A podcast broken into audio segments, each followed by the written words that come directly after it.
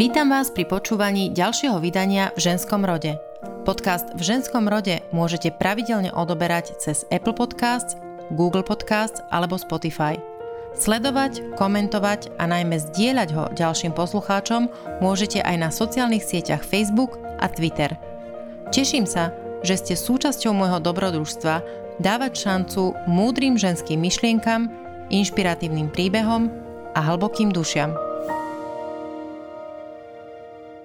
V dnešnom rozhovore Milota Sidorová hovorí aj o tom, že ja musím naozaj zamerať pohľad na potreby žien, vedieť ich formulovať a potom ich začať presadzovať a potom, keď mám jasne formulované to, čo chcem spraviť, poviem, áno, som humanista, lebo proste ide o potreby všetkých. Milotu som náhodne objavila cez jeden jej blog, ktorým reagovala na posmievačné video o feminizme akejsi mladej privrženkyne Kotlebovcov.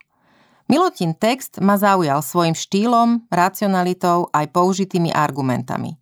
Cez tento text som zistila, že Milota je urbanistka a venuje sa tomu, ako by sa ideálne mali rozvíjať mestá tak, aby čo najlepšie vyhovovali potrebám ľudí, ktorí v nich žijú. Zamýšľali ste sa niekedy nad tým, ako rozdielne v mestách a ich satelitných štvrtiach žijú a fungujú muži, ženy, deti a seniory? Viete, ako sa jednotlivé tieto skupiny zvyčajne presúvajú po meste? Muži autami, väčšina žien, detí a seniorov prevažne pešo alebo mestskou hromadnou dopravou. Akým prekážkam musia na svojich denných trasách čeliť? Do akej miery si všetci uvedomujeme, ako nám zlá mestská infraštruktúra, auta parkujúce na chodníkoch či nedostatok veľkých stromov znekvalitňujú život? Pre mňa samú bolo rozprávanie o rodovo citlivom plánovaní mimoriadne inšpiratívne. Niekedy si jednoducho neuvedomujeme, koľko energie berie ženám či seniorom pohyb po meste, ktoré im svojim usporiadaním nevychádza v ústrety. Viete si predstaviť, ako by vyzerali ulice, chodníky, parky, mestská doprava a mesta všeobecne, keby na ich plánovanie malo vplyv oveľa viac žien ako dnes – aj o tomto je totiž feminizmus, ktorého sa tak bojíme. V ženskom rode dnes nie len o nádeji a láske, ale aj o drahých autách, ktoré majú v mestách prednosť pred ľuďmi, o stromoch, v ktorých je kľúč k zdraviu našich miest aj nás samých a najmä o ohľaduplnosti a solidarite medzi nami všetkými, ktorí v mestách žijeme.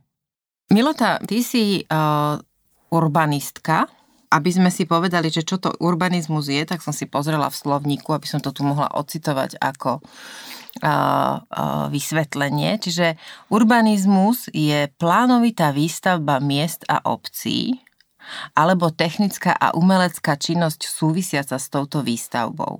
Hovorí slovník slovenského jazyka. Ale povedz mi ty, čo to vlastne v tvojom ponímaní urbanizmus je a skúsme sa rozprávať tak, aby ľudia ktorí to počúvajú, to vnímali vlastne cez svoj život, aby to, si to vedeli predstaviť. Urbanizmus je to všetko, čo sa deje od momentu, kedy otvoríte svoje dvere a vojdete do mesta alebo do dediny a realizujete svoj život v nejakom mestskom priestore alebo teda obecnom priestore. A to všetko, ako je to usporiadané, či je tam mestská hromadná doprava, či sú vybité chodníky, či je tam dostatok zelene, či je tam proste prebytok aut, či je tam vlastne nejaká, nejaký, niečo bezpečné alebo nebezpečné, to všetko je urbanizmus. To je, Aj to, to, či mám napríklad škôlku ano. Eh, od domu 200 metrov tak. alebo 3 km. To všetko hej? je urbanizmus, eh, čiže je to ja vždy tak použijem ten uh, príklad, ja neviem, z, z filmu Matrix, keď tam vojde ten Neo k tomu architektovi toho Matrixu, tak urbanista je taký architekt toho všetkého. To není o jednotlivých budovách, to mňa nezaujíma, mm-hmm. to je objekt, ale to, ako je to celé pospájané, aké väzby to vie vytvoriť, tak to všetko je mm-hmm. urbanizmus. Slovenský jazyk hovorí teda, respektíve tento na to definícia ma celkom pobavila, lebo nie je to, že len umelecká činnosť alebo technická činnosť, že dnes je urbanizmus, a teda tak, ako by sa ho malo učiť a s tými výzvami, ktoré máme dnes, to je veľmi interdisciplinárna disciplína. Čiže ak vy vyštudujete povedzme ako architekta, chápete povedzme význam nejakých plánov, štúdí a tak ďalej, ale dnes je to vlastne oveľa viac. Vy musíte rátať ekonomické dopady výstavby. Vy musíte vlastne vedieť, kto tam bude žiť s tými ekonomickými dostavbami, akí ľudia si to vedia do, dovoliť, že aké sú tam povedzme etnika. Do toho máme v podstate environmentálne zmeny, klimatickú zmenu, takže že no, to chcem veľmi presne tak, začína, začína to byť veľmi, veľmi neže netechnické. Ten urbanista musí byť čoraz akože uh, pripravenejší aj odborne na to, aby vedel vyťahovať z tých iných odborov tie naj, naj, najlepšie vlastne informácie. Čiže podstata, ak tomu, ak tomu dobre rozumiem a, to, a takto jednodu, zjednodušene poviem, že vlastne je to plánovanie výstavby a samotná výstavba miest a, a obcí tak, aby ľudia, ktorí v tých častiach alebo v celých obciach žili, mali kvalit, čo najkvalitnejší život. To by, bol, toho, to by bol dobrý urbanizmus, hej? A okay. Niekto hovorí, že na Slovensku nás architektúra predbehla, teda ten urbanizmus, že, že vlastne s rozptýlom toho majetku, mm, že máme súkromný majetok, hrozne veľa malých parciel, dnes už nie, nejde stavať ako za komunizmu, že niekto si proste, neviem, centrálny architekt naplánoval takto veľký bulvár, alebo tu bude veľké sídlisko, všetko bolo kolektívne, vystávalo sa. Hej. Dnes je ten urbanizmus o to ťažší, že my musíme jednať s, s tisíckami vlastníkov a už je skoro nemožné postaviť niečo veľké.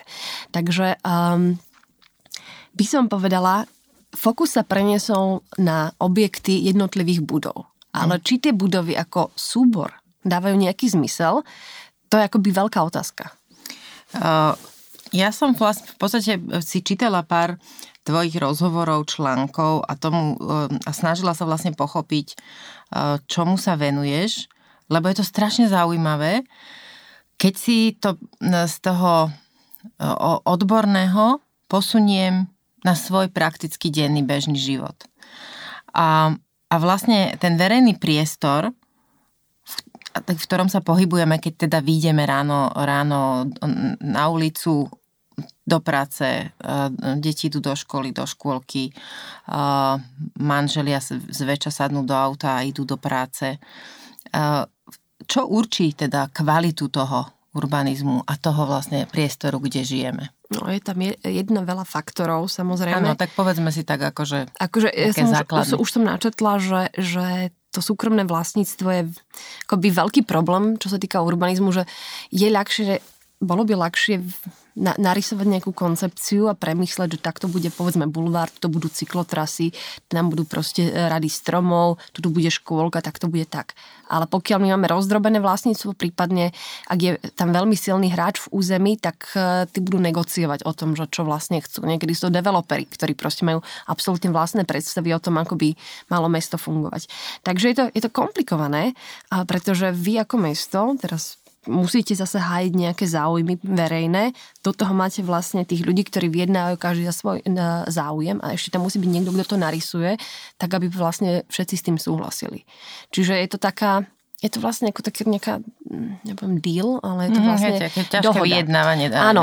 A teraz, k tej dohode je veľmi ťažké. A je ešte aj dôležité, teda ak by som teda presunula, ja sa veziem tiež, akože hovorím to, že každý stojí na ramenách obrov. A to, čo robím ja, ako sa snažím polučťovať ten urbanizmus a teraz prospech hlavne žien, pretože vidím tam jednu veľkú akoby um, spojovaciu líniu v tomto, je to, že sa tu začalo proste po revolúcii hovoriť o demokratizácii mestského plánovania, o participatívnych procesoch, o zapájaní verejnosti. Trošku, je to také, uh, je to super také to znie, hej, ale je to veľmi abstraktné, presne. Ale tak. v podstate to, čo majú v Nemecku už vyše 60 rokov, že pokiaľ sa ide robiť nejaká výstavba niekde, alebo že sa ide obnovať ulica, tak zavolá sa povedzme do miestnej školy alebo knižnice stretnutie obyvateľov a tí debatujú o tom, ako by ten projekt mal vyzerať, ako ich ovplyvní, prípadne aká môže byť náhrada za ne, nejakú, ja neviem, zastávanosť, tak to my nemáme. My sa tu teraz učíme ako československá spoločnosť a hovorím, až po páde revolúcie boli prvé vlastne takéto stretnutia, alebo vôbec volá sa to participácia, čiže zapájanie ľudí možné. Mm-hmm. A ako my ideme do toho, že už si začíname osvojať, hlavne tam nová generácia politikov v samozpráve, že áno, potrebujeme nejaký súhlas verejnosti, potrebujeme s nimi o tom debatovať, tak sa dostáva aj tá kvalita toho dialogu do takých väčších kvalitatívnych nuans. Čiže už sa začíname baviť nie o potrebách všeobecnej verejnosti, lebo taká neexistuje. Hej? Mm-hmm. Kto je všeobecná verejnosť? Už sa bavíme o jednotlivých skupinách. Čiže tie, ktoré v danom priestore žijú. Áno, presne A tak. ešte tie roz, rozmenené. A na toto vy potrebujete ako mm-hmm. urbanista nejakú vedomosť o tom, že, že nedizajnujeme mesto pre ľudí, ale tí ľudia majú jednotlivé potreby a teraz to môžeme prevrstviť. Vekom, deti majú iné potreby ako starší ľudia, iné potreby ako ľudia pracujúci, ekonomickým statusom, keď sa pozrieme dnes na mesta, tak tie sú perfektné pre ľudí, ktorí vlastne majú zdravie a, a ekonomický príjem, mm-hmm. ale je tam veľmi málo aktivít, ktoré by vlastne boli dostupné nezárobkovým ľuďom, hej? Počnúť bezdomovcami, končiať seniormi, hej? A potom máte vlastne status, povedzme, etnika, čiže aj tieto vlastne rôzne etnika môžu inak žiť v priestore meste. A potom máte v, e, ďalšiu kategóriu a to je gender. Mm-hmm. Muži, Čiže, ženy a ďalšie pohľavia. Mm-hmm ako sa oni pohybujú po meste, aké majú... Poď, poďme si to povedať prakticky. Tak teraz no. ráno vyjde uh, manželský pár, povedzme, alebo teda nejaký pár, muž, žena pred dom, uh, dieťa za ruku. A čo? No obyčajne sa to tak nedeje. Vy viete, že tí rodičia majú obyčajne vlastne inú trajektóriu. No, však vyjdú predom a teraz čo, kam sa pohnú? Áno, a obyčajne je to tak, že vlastne niekto ide do práce a niekto od, odnesie tie deti. Čiže nie je to tak, že by muž a žena išli spolu a teraz je to na tom rozhodnutí. Že častokrát je to tá žena, ktorá odvedie tie deti do školy, neviem kam, pred vlastne svojou vlastnou prácou. Ale výskumami sa zistilo, že, že muži sú hlavne tí, ktorí zoberú to auto a idú do tej práce. Čiže ona, pokiaľ nemá to druhé auto, čo je fakt prípad uh, žien nižšej uh, vrstvy centrálnych miest, alebo vlastne uh, jedine vlastne ženy, ktoré sa správajú takto automobilisticky sú z predmestí a stredná až vyššia trieda. Čiže tí, ktorí bývajú na tých predmestiach, Áno, predmestiach majú ten domček obyčajne majú, a majú dve auta. Obyčajne, Obyčajne. to tak, hej. Mm-hmm. Ale ona proste aj tak je zaťažená, lebo pred tou prácou, ktorú má, musí sa postarať o tie deti, alebo ja neviem, zistilo sa, že tie ženy majú vlastne ešte väčšiu trajektóriu po tom meste, lebo niekto musí ísť nakúpiť, niekto musí ísť na poštu, niekto musí vybaviť toto a už to dáva takú reťazec pohybov mm-hmm. Takú a cieľov, hej, presne tak, mm-hmm. pavučina, kdežto ten muž je vlastne v robote a maximálne tak, ako sa zistilo, že vlastne buď nakúpi, alebo ide neviem, do nejakého fitka a tak ďalej. Teraz hovorím o mužskom a ženskom takom princípe, lebo naozaj to takto zistili pred 25 rokmi vo Viedni, keď robili prieskum toho, ako ľudia využívajú MHD uh-huh. A zistili, že naozaj, že ženy viac využívajú MHD a viac chodia práve preto, lebo to auto je zobrané tým mužom. Vy by ste si povedali, že 25 rokov prešlo a že je to inak, ale nie je to inak. Je to stále takisto. A stále tie ženy sú viac odchádzané na pešiu dopravu, alebo teda pešiu mobilitu a na tú kvalitu MHD. A teraz sa pozrite na to mesto a povedzte si, kde sú tie priority, tie autá a ako vyzerajú naše chodníky a bezpečnosť vlastne všetkého. A potom sa pozrite ešte ďalej, že kto navrhuje tie veci, že v architektúre máme 22% žien. Keby sme asi ich mali viac, tak by sme možno mysleli na to, že sú tam isté detaily a keď ja neviem, raz prejdem s kočíkom po, po vlastne chodníku, tak potrebujem minimálne 1,50 m, akože šírku ale vlastne to sa tam musí dostať nejakou skúsenosťou, nejakým pohľadom. A potom sa ešte pozrieme ďalej, že kto rozhoduje o kvalitách tých projektov. Že na Slovensku máme asi 20% žien v politike. Tak ja sa, ako pozriem sa na mesto a vidím nerovnosť v tom, ako sa rozdeľujú zdroje, potom sa pozriem na to, kto to rysuje a kto o tom rozhoduje. Akože musíme formulovať úplne jasné, že tie ženy chýbajú aj v politike, aj v profesii a výsledkom toho je aj to, že naše mesta vyzerajú, ako vyzerajú. Toto som uh, v jednom z prvých podcastov roz, rozprávala so Soňou Petevou, že uh, čo by sa stalo, keby sa zvýšil počet žien v politike. Ako by to ovplyvnilo myslenie a, a praktickú realizáciu tých praktických politik a, a dopady a tých, tých rozhodnutí, a, ktoré by robili ženy.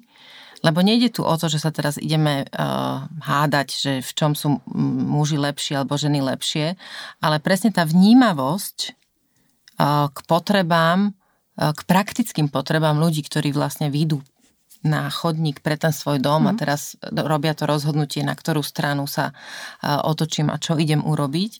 Toto je vlastne výsledkom toho. Áno, ľudia musia byť vnímaví, ale t- aj tá vnímavosť sa nerodí len tak z ničoho. Mm-hmm. Teraz ja nemôžem akceptovať nejaké... Nemôžem vlastne akceptovať v tomto momente na Slovensku, ako sa nachádza také všeobjímajúce teórie, že my sme humanisti a máme radi všetkých. Proste to nefunguje, pretože my ešte nevieme formulovať jasné požiadavky rôznych zaujímavých skupín a, my, a tá jednej zaujímavej skupiny, ktorá sa volá, že ženy. Mm-hmm. Takže ja musím naozaj zamerať pohľad na potreby žien, vedieť ich formulovať a potom ich začať presadzovať a potom, keď mám jasne formulované to, čo chcem spraviť, poviem, áno, som humanista, lebo proste ide o potreby všetkých. Všetkých. Mhm. Aj Tomáš Garik Masaryk mal feministickú manželku. Prečo si myslíte, že ten humanizmus sa tak bol presadzovaný? Ono to nevzniklo len tak od ničoho. Takže to je akoby jedna vec. A na to, že dostať iba viac žien do politiky alebo architektúry kdekoľvek, tak sa dostaneme k tej otázke kvót a ja by som proste chcela posunúť tú diskusiu od toho, že áno, nie, proste je nutné ich zaviesť, aby sme zrýchlili isté postupy spoločnosti, ale toto nemus- nemôže byť jediné opatrenie preto, aby sme vlastne dosiahli nejaký lepší výkon, nejakú kultivovanosť a tak ďalej. Mm-hmm. Tam musí byť, života. Mhm. Presne tak. Musia byť vzdelané aj tie ženy, musia byť sebavedomé, musia vedieť networkovať medzi sebou a musia vedieť robiť tú inú politiku. Mm-hmm. Ženy k tomu sú... sa dostaneme, ak sko- môžem skočiť jo. do toho, toto určite chcem hovoriť ďalej, len sa vrátim k tomu uh, rodovo citlivému plánovaniu.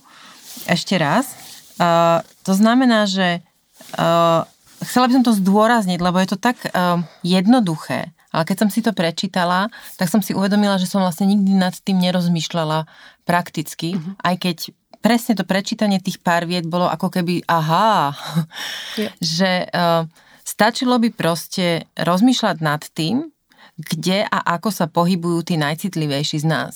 To znamená teda tí seniory, ktorý, ktorých pohyb, uh, naozaj fyzický pohyb je obmedzený, uh, nevozia sa autom, alebo len veľmi málo, keďže buď, buď majú, uh, teraz nehovorím len o finančných problémoch, ale buď majú už teda nejaký fyzický problém, handicap, aby sa v tom aute mohli viesť, alebo si jednoducho neveria, pretože tie mesta a vôbec tá, tá doprava, dynamika dopravy môže byť už pre nich veľmi náročná psychicky. A to znamená, že sa pre, pohybujú peši alebo MHD. Samozrejme, mm-hmm. samozrejme to vyžaduje, aby sa vedeli do toho autobusu alebo električky dostať. Nie všetky sú stále na, na Slovensku bezbariérové. bezbariérové. Um, a ďalej sú to samozrejme deti, aj tie, ktoré sa pohybujú same bez rodičov. A nie je to jednoduché, lebo tí tiež nie sú, to sú nie, nie deti, že tínedžeri. A, a potom tie ženy. Ja sa priznám, že ja, ja bývam v centre Bratislavy, a o, samozrejme v tom starom meste Bratislavskom sme si užili, čo sa týka parkovania, to je proste e, mnohoročná nočná mora každého staro, e, staromešťana či sa bude parkovať, koľko sa bude parkovať. E, teraz nehovorím ani len o tých finančných, e, teda, že za koľko sa bude parkovať, ale naozaj ten objem aut, ktoré v starom meste sú, a teraz nehovorím o pešej zóne, je, je obrovský a vôbec proste nie je to pre, pre nás nejako pohodlné. Ani prínosné. Je to neuveriteľne nekvalitné vôbec sa niekedy dostať k sebe domov, vôbec do vchodových dverí, keď niečo idete vyložiť, naložiť, proste ako, akokoľvek, tak pokiaľ neviem prejsť, pretože tie auta sú na tom chodníku tak, ako sú, tak sa jednoducho vôbec domov nedostanem. A, a, a samozrejme, keď som kočikovala, tak pokiaľ nebolo, nebol zmenený zákon, že teda musia už nechať tú, e, tú časť e, chodníka prechodnú pre, pre kočík, a to si neviem predstaviť, čo robil ten človek, ktorý bol na vozíku. Hej, že tí ľudia sa podľa mňa vôbec už nehýbu, keď nemusia. Takže vlastne na tom vozíku nevíde na chodník. Pretože nevyhnutne ste museli prejsť z chodníka na cestu, lebo inak sa to auto zaparkované nedalo obísť. Je to tak, ja si myslím, že to je e, taký fatálny, fatálny ja neviem, crime, alebo teda zločin voči našim mestám a nám samým, že my si necháme auta parkovať na chodníku. Akože kde toto je, prosím vás? Že možno v Bukurešti, ale my sme skoro posledná európska metropola, ktorá nemá parkovaciu politiku. Akože toto musí zmiznúť, ale potrebujeme aj zmeniť stavebný zákon, lebo je garantom tých 150 cm, čo tam tie auta nechajú na tom chodníku, to vôbec nespôsobuje nejakú, nejakú lepšiu kvalitu pohybu po tom chodníku. Veď chodník je na to, aby na, sa využíval celý ad jedna. Druhá vec, že tie auta dneska narastajú aj veľkosťou. To nie sú dávno no, Fiatky. Presne tak, presne proste z, z Talianska. Z Hlavne to... statusovo, hej, keď si ten človek chce dopriať to auto. Tak ja proste hej. nechápem, akože jedna vec, e, tu tu nalejem našim Slovákom, že, že keď máte auto za pol milióna eur, proste, že nezaplatíte 2 eurá za parkovanie, to je akože fakt, že žgrlavosť, hej, že, že úplne, akože na čo, hej? To je proste akože nejaká kultúra, ad jedna. Ad dva, že tie veľké auta, ale tie veľké auta naozaj spôsobujú a teraz psychologicky, sú na chodníku a ten človek sa začne im vyhýbať, ktorý tam má byť doma, ten chodník, pretože to auto je väčšie ako on a vy máte takú tú prirodzenú teóriu, že, že vlastne to, čo je väčšie, tomu sa vyhýbať, lebo je to vlastne potenciálny nepriateľ, alebo vás to vlastne z toho vytláča. priestoru vytláča. Mm-hmm. Čiže on tam môže nechať tých 150 cm, ale keď má pomaly 1,70 m na výšku to auto a 4 m na, na dĺžku, tak on úplne znehodnocuje ten priestor pre ostatných ľudí. A teraz sa poďme pozrieť na to, čo tam robí. Parkuje tam za zadarmo. Je tam proste niekoľko hodín, ale vlastne tým chodníkom neustále chodia ľudia. Hej? A teraz si predstavte, že by ste mohli mať otvorenú fasádu uh, nejakého domu, tam vyťahnuť kavere, nejaké, nejaké služby a tí ľudia by sa mohli prelievať aj na ten chodník a mohlo by to tam naozaj žiť. A teraz sa hovoríme, keď tam nemáte ľudí, stávajú sa zaujímavé veci, vzrastá kriminalita. Vy potrebujete vlastne mesto mať také, ktoré uh, má tzv. oči ulice. To sú ľudia, ktorí pozerajú z okna, cez, cez skla, aby v prípade, že sa niečo stalo, tak vlastne mohli tí ľudia vám pomôcť. To je proste dávno vyštudovaný jav, píše o tom geniálne Jane Jacobsová, ktorá bola americká urbanistka a hovorila vlastne, nachádzala tézy proti modernistickému plánu. To sú také tie veľké a diálnice a vlastne mm-hmm. trošku, jak mm-hmm. Petržalka, by sa dalo pri, prispôsobiť veľká infraštruktúra.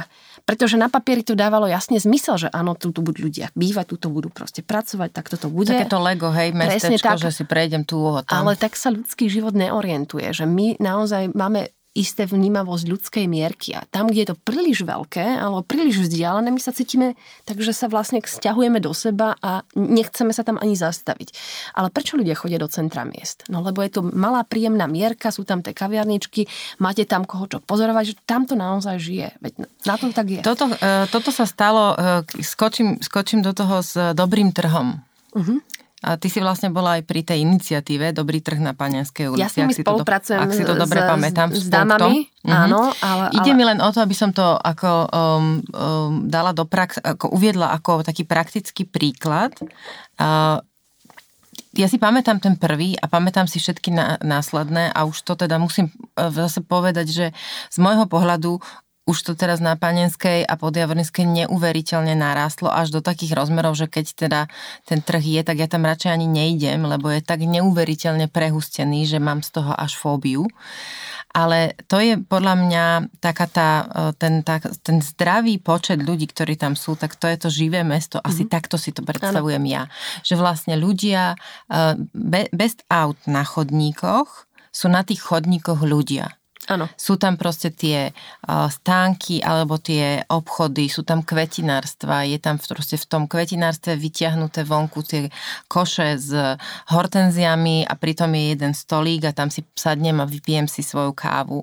A vlastne keď svieti slnko, mám 15-20 minút kvalitného času pre seba len tak. Spočiniem, nič nemusím robiť, nemusím nič nejaké svetoborné tvoriť, ale je to kvalitný čas prežitý vlastne v tom meste, v tom verejnom, kvalitnom verejnom priestore. A ono sa to už aj mení, veď sa pozrite, že ako sa mení aj e, iné ulice starého mesta, to nie je len Panenská, ale, ale vlastne kdekoľvek vlastne možné, tak sa otvorí nejaká nová kaviareň a aj na ulici, ktorú ste si predtým nevšimli, bola úplne špinavá, tak zrazu sa niečo stane. Dajú si tam kvetina, či nejakú malinkú lavičku do toho okna, akoby zvonku. A takýmito drobnými vecami oni začínajú kultivovať ten verejný priestor. To sa proste deje všade všade.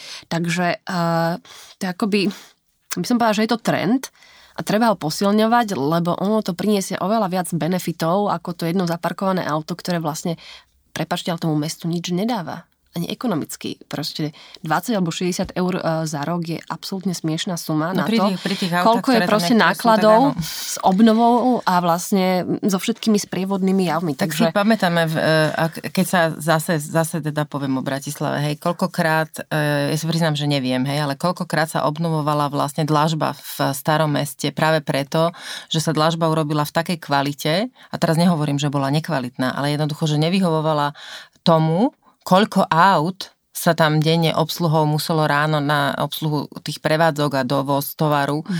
Uh, všetko polámané, diery, vlastne tie, tie financie, ktoré museli ísť na obnovu toho, sa dali využiť mhm. niekde inde. Ale aby sme stále nehovorili len o Bratislave, poznáš nejaké slovenské mesta, ktoré podľa teba majú ten urbanizmus k človeku na takej akože pomerne vysokej úrovni? Myslím si, že, že staré, hovorím, že centrá miest alebo staré mesta, povedzme, že v, takmer v každom meste, majú veľmi dobrý urbanistický predpoklad, lebo oni rátali s tým, že ľudia chodili pešo, čiže aj frekvencie, akoby aj veľkosti e, domov sú také, že sú nastavené na to, ja neviem, Košice, napríklad to hlavné námestie, tie prilahlé uličky, to isté Nitra vlastne, že tam ste mali akoby tie malé veštianské domy, tie mali aktívny parter, teda to je to e, prízemné podlažie, ktoré kúka na mm-hmm. ulicu a tam mm-hmm. proste boli, ja neviem, dielne, neviem čo všetko a človek sa mohol pohybovať veľmi dobre. Tam bol vlastne priestor ešte lampy, možno nejaký strom. Uh-huh. Neboli tam vtedy tie autá dominujúce, hoci boli napríklad kone vtedy, alebo kočiare. Uh, vlastne autá prišli ako zlepšenie hygienickej... Uh, hej, po, hej, kvôli koňom. Po, uh-huh. Kvôli koňom, hej. Uh-huh. Ale vlastne teraz máme fakt problém, lebo to znečistenie a to zabratie priestory vlastne iné. Čiže my máme dobrý základ miest, ale stačí veľmi málo, aby sa to pokazilo. Fakt, že buď tam proste nemáte tú parkovaciu politiku, alebo to, čo sa vla, nám vlastne deje s, s mestami, že vlastne sa zvyšuje suburbanizácia, to aby si čo, teda čo to znamená? že to, že sa vlastne narastajú tie predmestia tých mm-hmm. takých domčekových, bungalovových vlastne štruktúr a teraz aký to má akože Aký ohľad, to má dopad? Dopad. Vy si myslíte, že si kúpite vlastne ten bungalov a obyčajne Slováci si tam dajú ten dvojmetrový akože betonový plot a že sú totálne izolovaní. No, tak lebo zase, ono je to podľa mňa, ja neviem, oprav, ak sa milím, ale to je zase aj o tom, že, že si kúpia len ist, pozemok len istej veľkosti, ktorý zastávajú teda domom, aby teda bol, že už keď ideme tam, tak nech máme dom, čiže na maximum. Nikto si tam nenechá obrovskú záhradu alebo nekúpi. A teraz vlastne, samozrejme potrebuješ nejaké v úvodzovkách pocit súkromia, lebo nechceš, aby ti sused pozeral, ako ty v nohavičkách ráno váriš v kuchyni kávu. Takže si tam dáš ten obrovský plot. Ale, Ale že potom, nie, je to všade, čo je podsta- nie je to všade tak, hej, že napríklad ani Američania nemali v suburbiach akoby ploty, pretože ono ten sused, ke, keby sa vám niečo stalo, ten sused je prvá osoba, ktorá vám môže pomôcť. Hej? Alebo Rakúšaci majú oveľa nižšie tie vlastne ploty. A už teraz niektoré developerské projekty naozaj začínajú s tým, že začínajú predávať domy alebo parcely s jasne definovanými plotmi, ktoré nie sú ten betón. Veď tá izolácia je vlastne najhoršia. Keď si zoberiete, že že samota pre človeka je ten najhorší možný trest. To je horšie než trest smrti. Akože byť na samotke do konca života je proste absolútne hrozné, lebo my sme sociálni. Takže taká tá izolácia ešte podporená tým dvojmetrovým plotom, ja si myslím, že je excesívna. Už by sme mali z toho výjsť. Ale teraz na to pozrám plošne, že, mm-hmm. že mne v meste takto narastie úplne takto predmestie a ja s tým ako urbanista musím eh, riešiť. Tak samozrejme, tí ľudia pretože je to riedka výstavba, poslať tam autobus je pre mňa pomerne akože, nena, akože Nevy, nevýhodné. Áno. Pretože nie je tam taká hustota, aby ja som ten autobus vyživila. Čiže oni zoberú dva a plus neviem koľko uh, aut a spravia mi dokonalú zápchu a všetci sa snažia dostať do mesta. To je tá ja, Bratislava každé presne ráno. tak. Z každej strany. A ja teraz musím tým ľuďom vyhovieť, ad jedna, ale vlastne druhá vec, že oni sami ani svojimi daňami proste nevytvorili taký pre mňa balík peňazí, aby ja som im dokonca aj tú cestu mohla spraviť, aby som im tam mohla spraviť osvetlenie, prípadne nejakú zvodnicu, prípadne cyklotrasu. Hej. Čiže ten dom mi nevytvoril dostatočný balans na to, aby ja som im dal nejakú infraštruktúru. A toto je len tá cestná infraštruktúra, lenže človek nemôže len proste byť v tom svojom dome. To dlhodobo nefunguje. A vy, Čiže aj v tom, mať... v tom satelite potrebuje mať kvalitu života toho urbanistického priestoru. Absolutne. Čiže škôlku, obchod, fitko, ano. nejaký teda ten pretože potom vás čaká druhá možnosť, že budete, uh, takže stanete sa o, obeťami akoby svojich detí, a teraz úplne to hovorím v tom prenesenom slova zmysle, a vy ich budete celé popoludne voziť po rôznych krúžkoch po meste, lebo je to príliš ďaleko, aby ste ich pustili nejakou medzimestskou MHD proste. Naspäť? Naspäť, alebo aby alebo oni sami chodili. No. Ale druhá vec, toto možno sa aj zmenilo. Ja som sama chodila v mojom detstve úplne v pohode MHD alebo pešo, hm, že chodia takto japonské deti. No myslím si, že naše teda ako keď, keď si, ja mám teraz, eh, to hovorím už teda pre posluchačov, to už počujú veľakrát, ale teda mám, mám uh, troch synov a vlastne dvoch z nich uh, keď si, alebo keď si to tak poviem, že každý z nich vo svojom veku uh, začal chodiť sám, mm-hmm. peši alebo MHD, ale musím povedať, že striedy boli v tom čase, keď začali chodiť sami, uh, takmer jediní. No, tak... Stále, stále to ešte je, že vlastne uh, tých ostatných spolužiakov rodičia vozia Volá sa to tzv. že mama taxi a tuto môžete aj hľadať trošku ten, ten gender, že naozaj to obyčajne tento pavúk teraz pomôcme na tej žene a môže byť už tá žena aj v aute, ale to neznamená, že ona sa venuje svojej práci alebo ten svoj voľný čas trávi tým, že čaká na svoje deti, kým skončia krúžok 1, krúžok 2, krúžok 3. Ja ako urbanistka s tomu snažím zabrániť, pretože ja nechcem, aby mi meste na dlhé vzdialenosti cirkulovali ľudia v autách, ktorí vlastne nevedia vykonať základné potreby. Veď o tom je polifunkčné mesto, čiže je tam viac funkcií ako bývanie, že sa snažím vytvoriť tú infraštruktúru. A na to potrebujem plánovanie. Že nemôžeme vyrásť vlastne koberec domov bez nejakého kultúrneho centra. Teraz nemôžem mm-hmm. kultúrne ako starý kultúrak, ale môžete si tam dať coworking, lebo veľa ľudí pracuje z domu, ale tam nevydržíte dlhodobo pracovať. Vy potrebujete ľudí zase na tú svoju činnosť. Aj minimálne Máte... aspoň pozerať na niekoho, kto sedí vedľa pri počítači robí ako ja. Hej, Alebo ja neviem, dá si tam športový klub mhm. nejaký, mm-hmm. aj pre ženy proste, že, že to není len o futbale, môžete tam dať jogu, alebo najlepšie sú vlastne plavárne, keď máte v takýchto, že to je naozaj taký, že tmeliaci prvok, ktorý tam je. Aj muži, aj ženy, aj deti. Absolútne, mm-hmm. absolútne, mm-hmm. Že, že takéto veci, alebo jarmoky, aby tí ľudia začínali sa trošku zžívať s tým svojim územím a nemali potrebu naozaj chodiť do mesta, lebo mňa toto strašne zaťažuje, pretože, ako som spomínala, nedávate mi toľko financí na to, aby ja som vám vytvorila kvalitné prostredie, takže je veľmi dobre plánovať už dopredu aj všetky projekty s tým, že majú už svoju infraštruktúru. Začínajú to robiť niektorí developeri, ale pokiaľ to mesto ne, nerobí ako, že toto je to, čo vy musíte spraviť developeri. Pokiaľ to nemá nalinkované ako súbor pravidiel, tak odpoveď z trhu príde veľmi pomaly a my si môžeme vybudovať nekvalitné projekty, nekvalitné suburbie, ktoré tí ľudia s nejakým začiatkom nejakej vidiny možno tej izolácie alebo tej svojej záhradky kúpia a potom začnú byť fatálne nešťastní, akú zlú investíciu spravili. Tak e, musím priznať, že mám, mám niekoľko, nie ich veľmi veľa, ale mám niekoľko e, známych e, priateľov alebo známych známych, ktorí vlastne takto urobili takéto rozhodnutie, že išli do, e, do domu na perifériu Bratislavy, v tom dobrom slova zmysle, hej, teda periféria, alebo teda túto sú, sú, suburbiu, ako si povedala. A, a po pár rokoch sa vrátili naspäť do je mesta, to aj kvôli lebo tomu... tá kvalita eh, toho života a tie dve hodiny denne, ktoré, ktoré strávili v zápche, jednoducho ich tak frustrovali, že sa rozhodli vrátiť a to je sa. presne eh, výsledok mm-hmm. tohto plánovania, že človek začne byť iritovaný alebo už je tak zaťažený tou hypotékou, že proste to už nedá a nevráti sa späť. Akože Slováci, mm-hmm.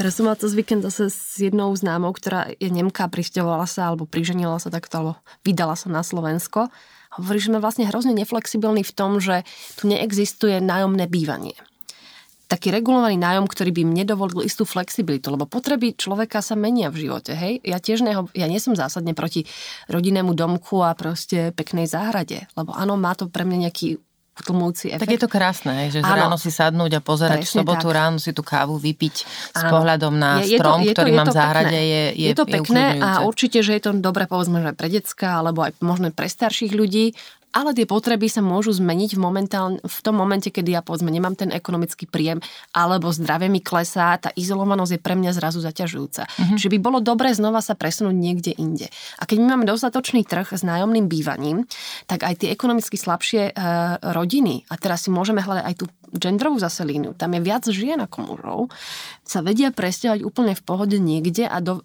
povedzme nájsť si ten dom alebo to bývanie v tom svojom životnom cykle podľa svojich potrieb. A prečo, je, prečo ho nemáme takéto Pretože sa rozpredalo. Uh-huh. Po, po revolúcii sa obecné byty rozpredávali za symbolickú za cenu a momentálne mesto nemá taký, takú kapacitu, aby, akože nemá taký ten bytový fond, aby s ním vedelo pokryť tú poptávku, takže zatiaľ to pokrývajú developery, ale developery sú tam veľmi dočasne, čiže oni vám predajú nejaký projekt a vôbec ich netrápi, ako vy budete mať potreby o 10-15 rokov.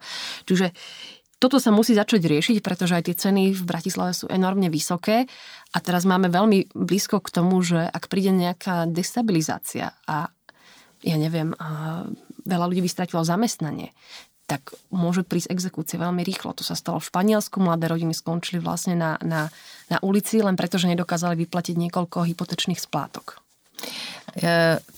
E, dve, dve, dve témy mám teraz, ale chcem, chcem teda sa vrátiť, lebo tu odznelo to slovo developer niekoľkokrát a predpokladám, že v mnohých e, hlavách teraz bežia tie predstavy e, tých poviem to expresívne, že teda hnusných e, developerov, ktorí teda robia projekt, aby zbohatli a e, nerešpektujú mnoho vecí, mnoho pravidiel, porušia, čo sa dá, pozerajú sa len na svoje ekonomické záujmy. E, mali sme teda niekoľko takých tých kauz, alebo jedna taká veľmi vypuklá kauza v Bratislave bola teda, že búrame, alebo chceme vzbúrať niečo, čo pre mnohých ľudí má nejakú vnútornú, symbolickú, emotívnu emotívnu hodnotu. Nie, nie je to dobre odkomunikované, nie je dobrá komunikácia medzi mestom a developerom. Stále to takto funguje, alebo je to predsudok? Sú, sú ešte stále aj takí, takí developeri, alebo už sú trošku, e, povedala by som, viac uvedomeli a viac prístupní e, proste vytvárať projekty pre ľudí? Tak vyvíjame sa v tom samozrejme. V podstate akože v tých 90 my sme nemali nastavenú samozprávu s nejakými pravidlami, my sme sa úplne že otriasali ako spoločnosť. Tu nebol, tu bol akože OK, hlavní architekti, ale hlavná architektka do tohto momentu má 7 ľudí pod sebou zamestnaných na dohodu a to na mesto ako Bratislava. Skratka, akože nestačí, my potrebujeme oveľa väčšie kapacity koncepčné, čiže mesto musí začať pracovať ako jedna veľká mašina, ktorá musí teraz doháňať a teraz už máme skoro 30 rokov zanedbaného územného plánovania. To je teraz súčasný primátor a zastupiteľstvo konečne schválili tzv. Metropolitný inštitút Bratislavy, ktorý by mal mať asi 70 zamestnancov, ktorí by mali začať koncepčne premýšľať nad mestom a nastavať tieto pravidlá, ako by sa mali spraviť aj k developerom. Developer ja ho z podstaty nehodnotím, lebo on chce získať peniaze, to je jeho akože podnikateľský primárny status jasné. quo a potom máme ľudí, ktorí to robia tak úplne, že tá Excelová tabulka, že on chce vyťažiť maximum z toho a potom máte aj domy, ktoré akože kúpite si ten nový byt a zrazu máte okno a nad tým 5 cm je už strop. Že on ide naozaj na, na maximum toho svojho a vy, vy, vidíte proste, že ten byt je nekvalitný, ale stojí strašne veľa. Ale potom máte aj developerov, ktorí proste, a toto je podľa mňa, že odozva toho trhu, uh-huh. že začína už proste lepšie fungovať. Napríklad uh, v Petržalke je development, ktorý sa volá Park High a tam je vlastne ten, to sú akože veľmi krásne vsadené blokové, akoby bloková stavba mm-hmm. do, do existujúcich stromov. Že nie je to tak, že developer príde zrovna všetko zo zemou. vykosí a vykosí teraz tam, a teraz tam dá šup. šup a zrazu máte tú budovu a proste čakáte 40 rokov, kým vám ten strom tam vyrastie, aby ste mali ten, ten krásny efekt, že sa pozeráte zvonku a tak. Ale naozaj oni vsadili si, fakt vypočítali, že koľko je, že to minimum stromov, alebo teda maximum stromov, ktoré musíme vypočítať a začali stavať takým fínskym spôsobom tie veci. Máme tu aj takých developerov, začína sa to akože, že máme tu spektrum tých príčetných developerov, mm-hmm. tí sú obyčajne lokálni, lebo tí musia mať lokálne dobré meno a nemajú taký veľký cash, by som mhm. povedala. Mm-hmm. A potom máme tých medzinárodných, ktorým to je viac menej jedno, proste oni tie transakcie si presúvajú globálne a keď niekde stratia Proste tak si to inde vykryjú. To je hej. úplne inde vykryjú. Mm-hmm. Čiže ja by som aj akože odporúčala uh, pracovať ako s lokálnymi developermi, lebo tí tu musia mať musia správať lepšie. Uh, takže stáva sa už aj to, že uh, developerom sa stávajú aj architekti, čo je ešte lepšie, lebo keď sa stane lebo developer je vlastne ten biznis a ten, ktorý to vlastne vystavia. Ale keď už bol predtým architekt, je to lepšie, lebo on proste rozumie tým vecem. Však napríklad ten Park High sa postavil kvôli tomu, že jeden z tých partnerov bol záhradník. A naozaj ten videl, že, že počuj, že to sa predalo okamžite. Tie decka tam majú škôlku, majú tam taký ten prírodný uh, ja neviem, prepad, ako by vyzerá to, mm-hmm. ako keby ste boli v lese. Hej? Že to sú úplne že pridané hodnoty, ktoré a zase musíte vedieť. A takto sa môžeme dostať aj k tým ženám, aj tomu radovo citlivému plánovaniu. Povedať, že, presne, že, že, že my potrebujeme naozaj uh, Vidíte, aj toto je nová vedomosť, ktorú by predtým akoby nezapracovali, že nevykosíme tie stromy a vložíme do toho tú budovu, tak to isté môžeme spraviť aj s potrebami pre ženy. A teraz hovorím ženy v každom veku, lebo trošku sa tomu vyhýbame, aby nevznikol trošku dojem, že seniory a, a deti a ženy. Nie, tie ženy sú vždy viac ohrozené v každej kategórii, či je to senior alebo či je to vlastne die, dievča. O tom je napríklad aj tá brožúra, ktorú sme spravili mm-hmm. v projekte Ženy verejného e, pražského priestoru, ktorú som založila v 2015. A to malo tak neideologicky vysvetľovať e, potreby žien v rôznom e, vlastne vekovom ekonomickom statuse bez toho, aby sme my explicitne pomenovali feminizmus, lebo, lebo na Slovensku aj v Čechách je akože slabá skúsenosť s feminizmom taký, že by sme skutočne vedeli, o čo ide a, a nekvitli z toho ideologicky.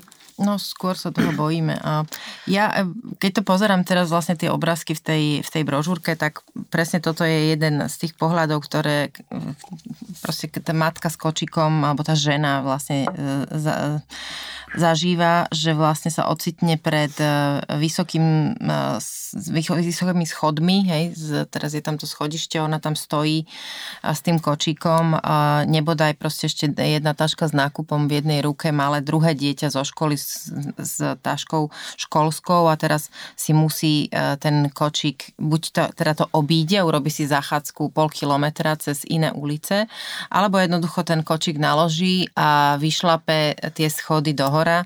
Ja som ich teda tu na na Svoradovej bezpočet krát s tým, že samozrejme v zime najmä pri snehu a tak ďalej je to pomerne adrenalinové a musíte si byť dosť istá, že máte dostatočnú stabilitu, aby ste ten kočík naozaj zdvihli a, mhm. a prešli tými schodami hore. A rovnako to vidno presne aj na tých starších ľuďoch, či či ženách, aby vlastne vedeli sa popasovať s takými prekažkami, ktoré pre iných ľudí ako keby neexistovali, si ich nikto ne, ne, nepomyslí na to, že to takto je. A takisto uh, parky a zeleň. Uh, to, toho by som sa chcela ešte uh, dotknúť. Vlastne ja som zažila niekoľko situácií v Bratislave, uh, v tom bezprostrednom okolí, kde bývam, uh, kde uh, sa proste ničila mestská zeleň, či zdravé alebo nezdravé, no tak niekto hovoril, že tie stromy neboli zdravé, že to bolo ohrozujúce, niekto to zase tvrdil, že to vôbec nie je pravda, že sa proste e, vyťali aj stromy, vyrúbali aj stromy, ktoré boli zdravé a teraz presne, že bude trvať 40 rokov a viac, kým vyrastú stromy z tých, s takým objemom, s takým objemom a tak ďalej. Povedzme si prečo je také strašne dôležité, aby mesto malo stromy? No, ja si myslím, že to ľudia vedia, len ako povedať. No, zaujímavý sled myšlienok teda k tým stromom. Tak uh, strom je tá naj, najvýkonnejšia klimatická infraštruktúra. My sa na to musíme pozerať už akože s ohľadom na to, čo na nás ide. A ak ste čítali ten medzinárodný panel pre klimatickú zmenu, že po roku 2040 sa môžeme akurát tak akože zavesiť na háčik proste. Že, že na nás je naozaj ekologická katastrofa a my to už cítime. Minulo to bolo vlastne najhorúcejšie. Morava mala 60 cm, vysých vysychá nám krajina, vysychajú nám aj tie stromy a to, že, čo sme si mysleli, že stromy v meste vydržia proste 40-50 rokov, to už nie je pravda. Dnes aj novo zasadený strom vám vydrží štatisticky 12 rokov. To je... Pretože vyschne? Pretože vyschne alebo nezniesie tie mestské podmienky, exhalaty a tak ďalej. Mm-hmm. A zároveň je to naozaj stále viac a viac, že keď si zoberiete na tom asfalte a betóne, máte 60 stupňov. A tá rastlina tam bohu akože rastie a keď ju nikto nezalieva a proste nemá pravidelnú akože údržbu a tá údržba je u nás fakt problém, tak uh, ona proste zomrie. A toto je obrovský akože, že prepad pre nás. Vy by ste aj ako, ako budovy tá jedna vec je, že zlepšuje to klímu určite ako vlhkosť, zastavuje to vietor, proste poskytuje tieň. A teraz máte kopu ľudí, ktorí sú vlastne, akože vidíte, vidíte proste z toho domu a máte tam 60 stupňov, to je úplne na kolaps. A toto sa proste bude Čiže diať. Toto je presne to, čo vám hovoria v lete. Respektíve Ráno pozeráme, poču, po, počúvame počasie a teraz sa povie, že pozor, nevychádzajte von, alebo zdrže, zdržte sa prechádzok po meste, alebo teda chodenia po meste počas poludnia, nakoľko budú ano. extrémne teploty a hrozí ano. kolaps. Ale akože, že toto je e, hudba budúcnosti, nie to mm. už je teraz a mm. my mhm. teraz buď zastavíme svoj pohyb po meste, lenže to vlastne nejde, lebo vy musíte fungovať, alebo začneme začneme tomu veľmi radikálne prispôsobovať tú infraštruktúru. Čiže toto je ďalší argument, prečo tie auta musia zmiznúť z tých stromov a prečo musíme si usporiadať, teda stromov z tých chodníkov. Ano.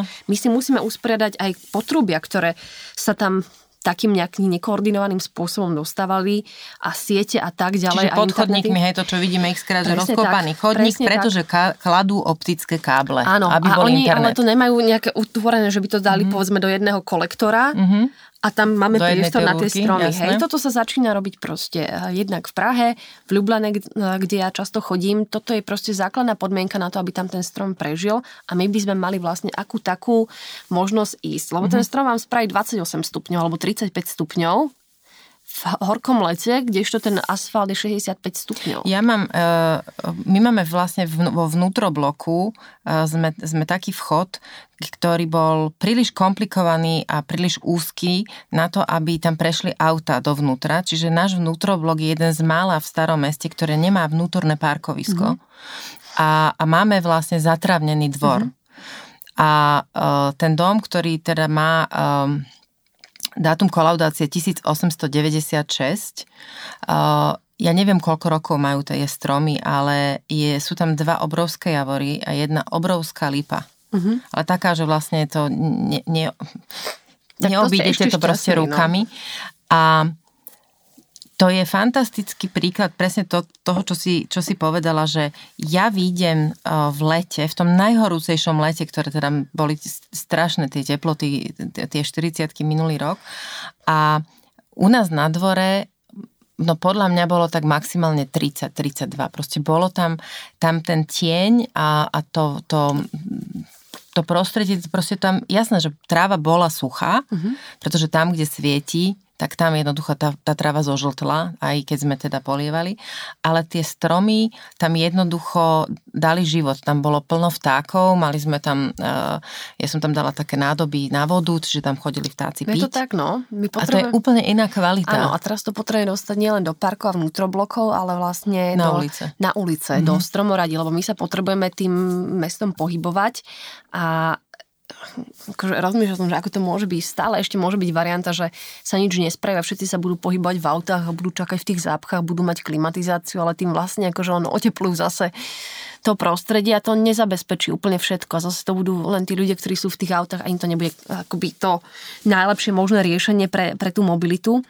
A ďalší vlastne benefit toho je, že keď máte strom okolo domu, zo všetkých strán, tak vy vlastne máte menšiu spotrebu energie či už mm-hmm. akože aj ten dom sa ochladzuje prirodzene, ale vlastne vy aj menej kúrite, pretože on stále robí bariéru voči tomu vetru, vetru mm-hmm. a teraz si zoberte tie nové developmenty na Dunaji, proste hladká fasáda, jak tam zafúči vietor, on naozaj berie energiu z tej budovy okamžite, čiže vy vlastne potrebujete oveľa viac energie na to, aby ste udržali tam nejaký teplotný komfort. Tak eh, strom je najlepšia klimatická infraštruktúra, robí nám proste pocit šťastia, robí všetko a my by sme sa mali konečne k tým začať správať, akože toto je, toto je akoby cesta nejakého prežitia. Mm-hmm. Čiže aj... ešte, asi ešte teraz mi napadlo vlastne, uh, koľko uh, alergikov vlastne z prachu a z prašnosti, uh, čiže to naše zdravie s ja, ja keď sa minulý rok a pred dvomi rokmi vlastne ukončovali v našom okolí z niektoré stavby a ja som vlastne ne, nebolo, nebolo, nemalo význam umývať mm. auto, pretože som umýla auto a do dvoch dní bolo na ňom proste 2-3 mm prachu. Je to, to je, tak, čiže, je to tak. čiže keď by tam tie stromy boli, tak vlastne čistia oveľa viac ten vzduch. To znamená tie naše deti, alebo my sami, ktorí trpíme tou astmou a, a proste striekame si furt spreje. Ja teda ja osobne nie, ale mám, mám priateľku, ktorá má veľké problémy s, s tým, tak uh, toto je niečo, čo musíme urobiť pre seba aj z toho hľadiska zdravotného. Áno, je to tak, takže aj tá debata zase by sa nemala točiť okolo tej najextrémnejšej veci, že kde ja zaparkujem svoje auto, ale teda pozme si naozaj hovoriť o všetkých aspektoch nášho života, čo musíme spraviť, aby sme ako tak prežili. Mm-hmm. Vy viete, že proste najväčším akože, akoby zdrojom chorobnosti aj podľa Svetovej zdravotníckej organizácie je znečistený vzduch. Akože to je výsledok tohto plánovania miest, ktorý je orientovaný aj na automobilovú dopravu a s tým všetko súvisiace, ako individuálnu automobilovú dopravu. Je čas akože s tým niečo robiť, lebo vlastne toho času zase na prispôsobenie tej klimatickej zmene my vlastne vôbec nemáme toľko.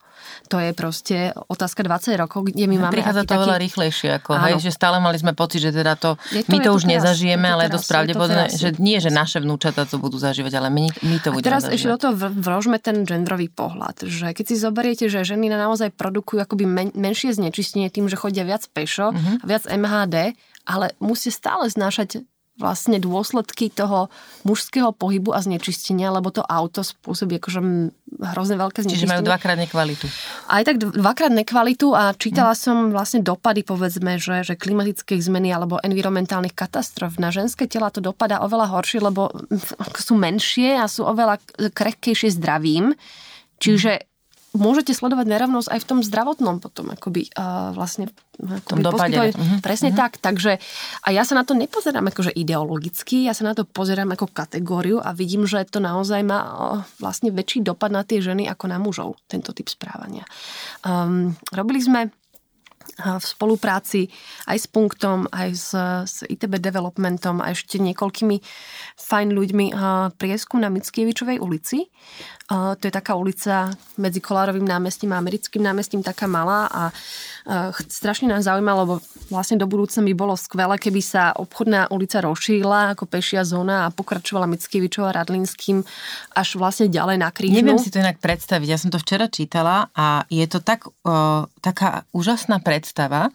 A keďže viem, lebo tady tiež chodím, že je to veľmi tranzitná a ulica. A nie je to nerealizovateľné. Nie, nie je, ale že akože je to... je to až tak úžasná predstava, že si to neviem, vieš, že, že, že super by to bolo, lebo reálne tam teraz v podstate e, je, je tam tá taká tá mini križovatka, ktorá uh, trolejbus Um, dáš tam, dávaš tam prednosť, proste tam je v kuse, v istej fáze dňa zápcha. Konštantná zápcha, je to medzi Hurbanovými kasárňami a tou ulicou 29. Ano. augusta.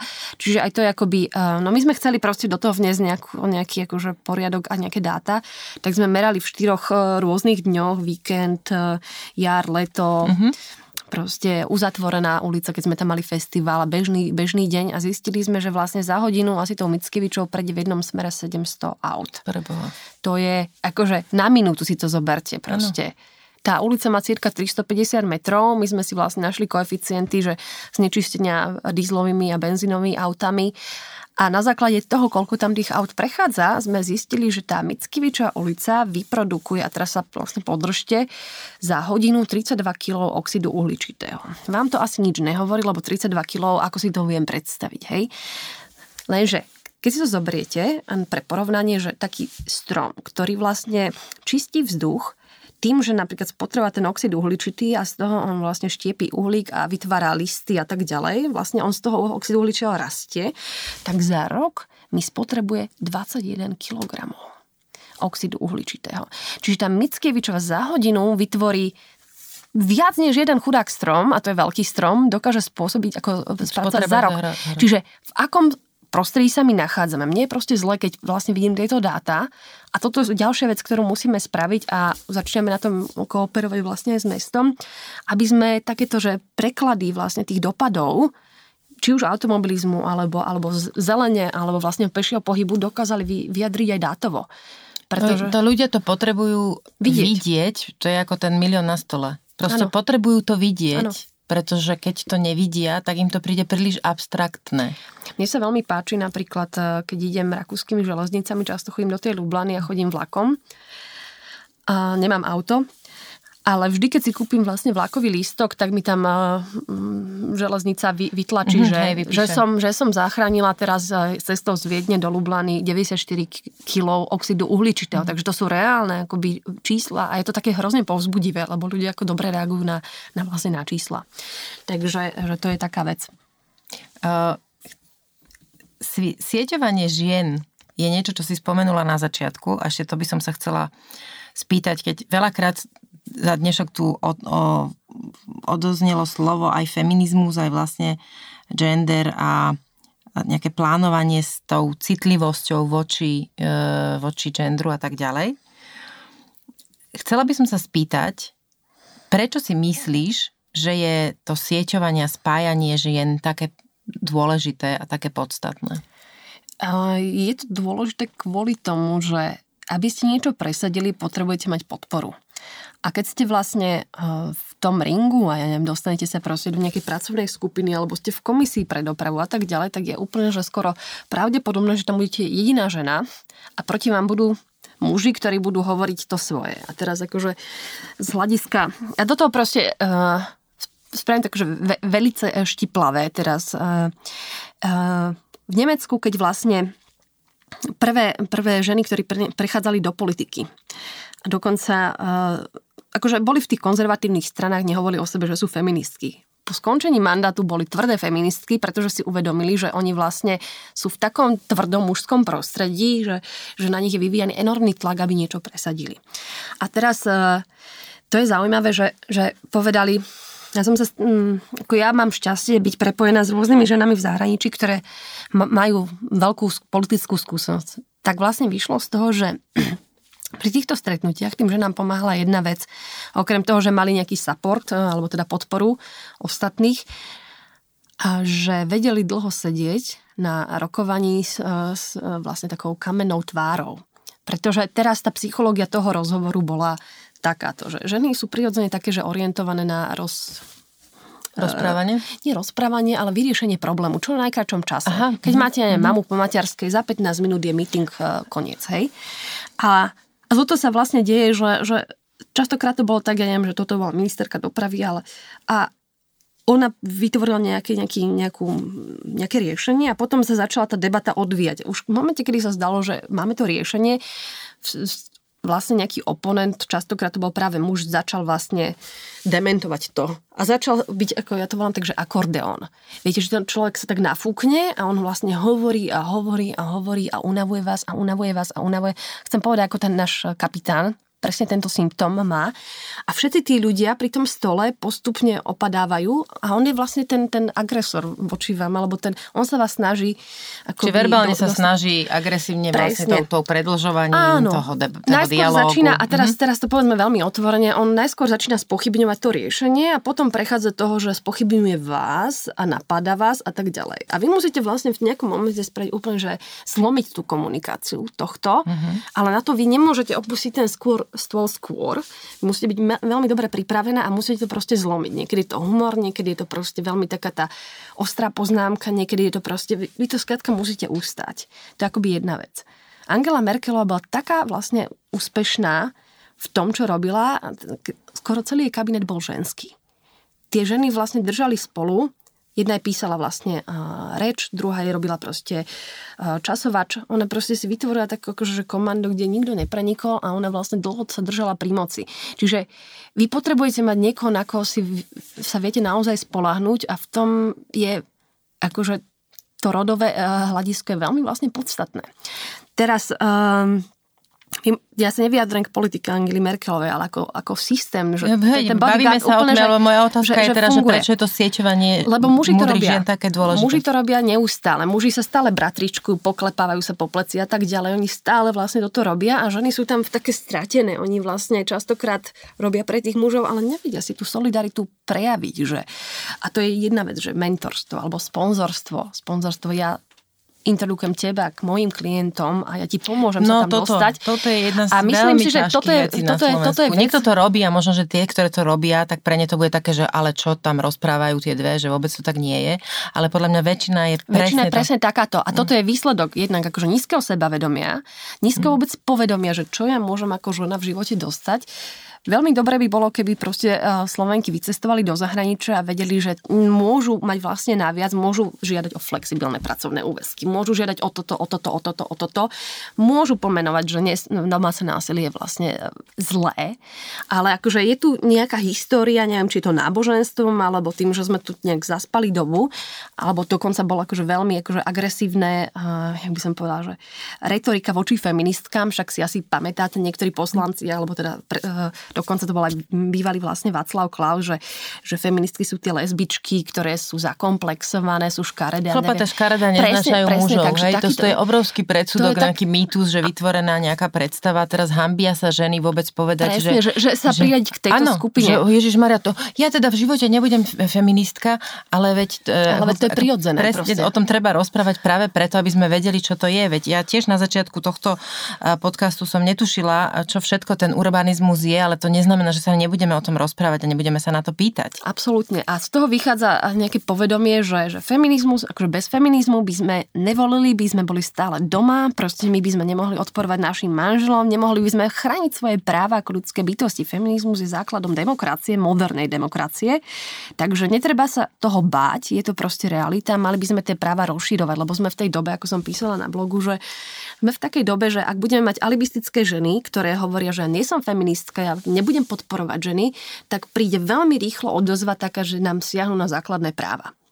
A to sa proste deje že niekedy si hovoríte, kde tá vlastne debata stojí. Čiže myslím, že na Slovensku musíme povedať, že potrebujeme feminizmus, Netreba sa toho báť a potrebujeme sa začať sieťovať všetky ženy, ktoré si môžu pomôcť, lebo potom tie rokovania idú lepšie. Ja hovorím, že prečo napríklad eh, spolupracujem veľmi dobre s, s, s kolegyňami z punktu, skôr taká, oni sú skoro ženská organizácia, mm-hmm. ale keď ideme na stretnutie, ideme tri, tak my vždy to stretnutie vyhráme. Proste tá podpora, aj tá číselná, že sme tam tri a každá má tú svoju rolu, my proste dáme dole každého. Ale te chcem e, zdôrazniť e, to, čo si ty povedala na začiatku, nebo teda niekde si sme spomenuli, si pri, pri kvotách si to spomenula, že samozrejme ide o to, že že tie ženy musia byť e, kapacity v niečom, musia byť múdre, vzdelané, že tam nejde o to, že sa teraz ideme e, sieťovať ženy a e, pre, prečíslovať hej, tých ostatných, alebo že to nie je nejaká bitka, nejaký boj, ja to, ja to tak nevnímam. E, skôr ide presne o to, že keď sme e, nejaké profesionálky v niečom, alebo viem, že sme nie, v niečom dobré, tak sa vlastne budeme presne si pomáhať. To, že ja viem, že moja kamarátka začala robiť nejaký projekt, v ktorom je dobrá a ja e, jej pomôžem tým, že ju proste zoberiem a e, predstavím ju mojim pracovným kontaktom a dám jej príležitosť na to, aby si ona vlastne otvorila tú svoju klientelu a, a uspela viac alebo možno rýchlejšie v tom, čo robí, v tom, v tom svojom biznise, to je proste, to je obrovská vec. Je to, to obrovská vec. A možno robia... ma to ani tak veľa nestojí, že to je naozaj proste pár telefonátov, alebo že ja neviem, urobím, uh, uh, po, pozvem ich na, na pohár vína a, a jednoducho urobím nejaké podujatie, niečo, vytvorím moment, kde sa to udeje. Uh, mňa to naozaj stojí veľmi málo a pomôžem jednej žene, uh, a teraz nehovorím tak, že splniť sen, ale jednoducho realizovať ano. sa a tam ostav... a, a dať tie, tie svoje veci, ktoré, po, ktoré vie, tú, tú jej kompetenciu ďalej. A vlastne aj tí klienti budú benefitovať z toho, že majú nejakú službu na, op, na vysokej úrovni. A ešte medzi vami vzniká to puto. Hm. Pretože toto robia aj muži. To je také, že, že ja ti pomôžem, ale nechcem od teba tú pomoc späť alebo tak. Možno jeden deň, keď to budem potrebovať, hej? a to nie je to nárokovateľné, ale tak, príde to. Ale mhm. príde to a na, to je proste tie, tie siete, ktoré vznikajú na základe nejakej pomoci v niečom a ženy by sa nemali akože nechať akože zvalcať tým, že ona ma proste prebije alebo že tie zdroje sú obmedzené. Ani to nie je akoby boj. Ja si myslím, že to je že Ženy na Slovensku sú dlhodobo potláčané vo svojich právach a v tom, čo všetko by mohli dosiahnuť, je na čase to zase formulovať, politicky začať presadzovať a hovoriť, túto sú veci, ktoré nám náležite patria, tak prosím, akože ideme proste potom. Je to zaujímavé, lebo po, po takom návrate na Slovensku som zistila, že na Slovensku nie je ženská lobby že Čes, Česku ju majú a majú v iných krajinách, že my tu naozaj nemáme ani štruktúru. Teraz, aby vedeli, čo je ženská lobby, to je organizácia, ktorá zastrešuje rôzne iné organizácie, ktoré povedzme hovoria, ja neviem, ja som v architektúre a urbanizme, cítim tam nejakú nerovnosť a viem, že tá nerovnosť vyplýva aj z pracovných podmienok, ktoré proste sú pomerne nastavené také, že na človeka, ktorý nemá žiadne záväzky a pracuje 14 hodín denne. A mne toto vadí ako štrukturálny problém. Ale to isté môže cítiť niekto v medicíne, v práve alebo tak. A táto ženská lobby proste tieto veci zbiera, formuluje z nich tie opatrenia a môže povedzme sa vyjadrovať k stavebnému, stavebnému zákonu alebo pracovnému zákonu alebo mm-hmm. zákonu o rodine. Toto nám tu chýba a proste to nie je žiadna bitka o niečo, ani nie to, že nenávidíme mužov, proste nám to chýba ako infraštruktúra, aby sme sa posunuli ako spoločnosť ďalej. A že ja proste mám zásadu, že keď robím, ja neviem, debaty, tak tam vždy pozvem uh, proste ženu, alebo ideálne, aby bola 50% v tom, v tom publiku, to je proste moja ako vnútorná kvota a robí to veľmi dobre, uh, aj viditeľnosťou, aj mm-hmm. ten dialog sa inak formuluje.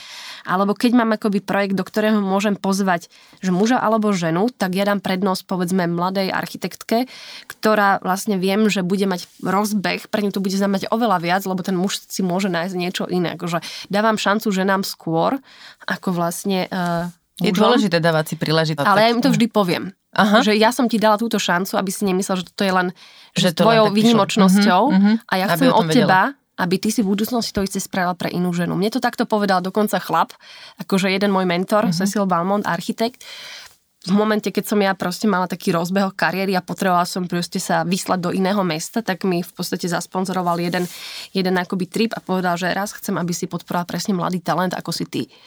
Potom som našla architektku Gabu Heindl, ktorá bola mentorka, ona hovorí, že vieš, že Milota, že aj ja ťa teraz podporujem tým, že hovoríme o týchto veciach, ty si v mojom štúdiu a ty to musíš prenášať ďalej. A ešte hovorila ďalej, že ja nechcem, aby si to prenášala na architektky, ale ja chcem, aby si to prenášala na...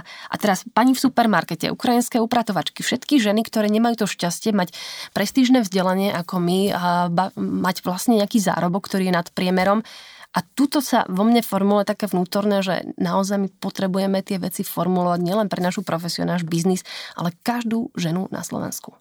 Ja keď som zakladala klub železných matiek na Facebooku, priznám sa, nebolo to vždy, e, teda v tej, v tej dobe to nebolo, tam ne, ten cieľ nebol až, rástol až rokmi a v podstate počas, toto je 8 rok, čo existuje a, a už ako občianske združenie, tak uh, cez tie roky som vlastne toto v sebe sformulovala, že vytvoriť skupinu žien, ktoré majú na, nastavenia, majú isté vnútorné hodnoty a, takej solidarity.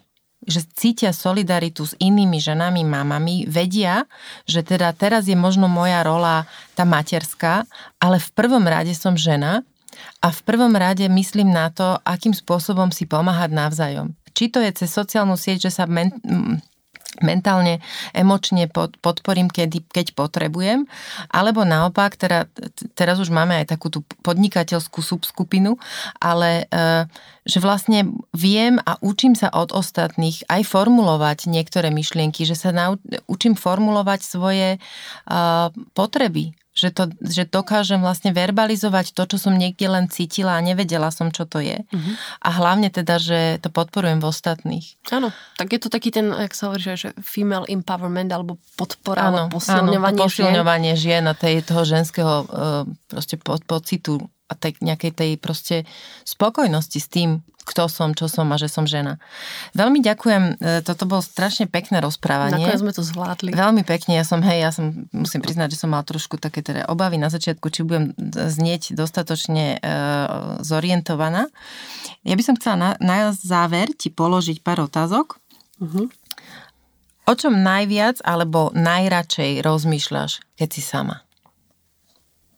Uh veľa vecí. Ja som taký premyšľajúci typ vlastne konštantne, ale uh, nech to neznie akoby uh, zle. Ja by som teraz chcela, aby toto životné obdobie vydržalo čo najviac. Že, že mám, že zdravie, podarilo sa mi nejak presadiť, všetko je vlastne vybalansované a ja mám teraz asi tak dobrú životnú situáciu, že sa mi vlastne darí vytvárať týmy v rôznych projektoch a ja ja ho rozmýšľam o práci a tá práca je pre mňa tak tvorivá, že, že jeden projekt vnímam ako taký ťah štecom, keby že som, neviem, botičeli, tak mám taký pocit, že sa mi darí krásne narábať akoby s harmóniou a ľuďmi s tými v projekt a prepájať to. Čiže ja rozmýšľam o práci, ale nie takým spôsobom, že it's my job, mm-hmm. ale akože to je tá moja kreativita, že je to strašne pekné, no, takže o práci. A posledná, čo je, a teraz je to hoci čo, čo ti príde prvé na rozum, čo je pre teba každý deň radosťou? A pohyb. Chôdza. Chôdza a plávanie a, a, a, a potom samozrejme e, dobrá komunikácia s ľuďmi. Ja sa rada smejem, takže sa aj obklopujem ľuďmi, ktorí sú takí že optimistickí, že je to tá ťažkosť. Ďakujem, že ste počúvali môj podcast v ženskom rode. Ak vás tento rozhovor zaujal, vypočujte si aj tie ostatné. V ženskom rode môžete sledovať a zdieľať aj na Facebooku. Napíšte mi svoje názory, nápady a hodnotenie. Už o týždeň v stredu sa na vás teším s novým dielom.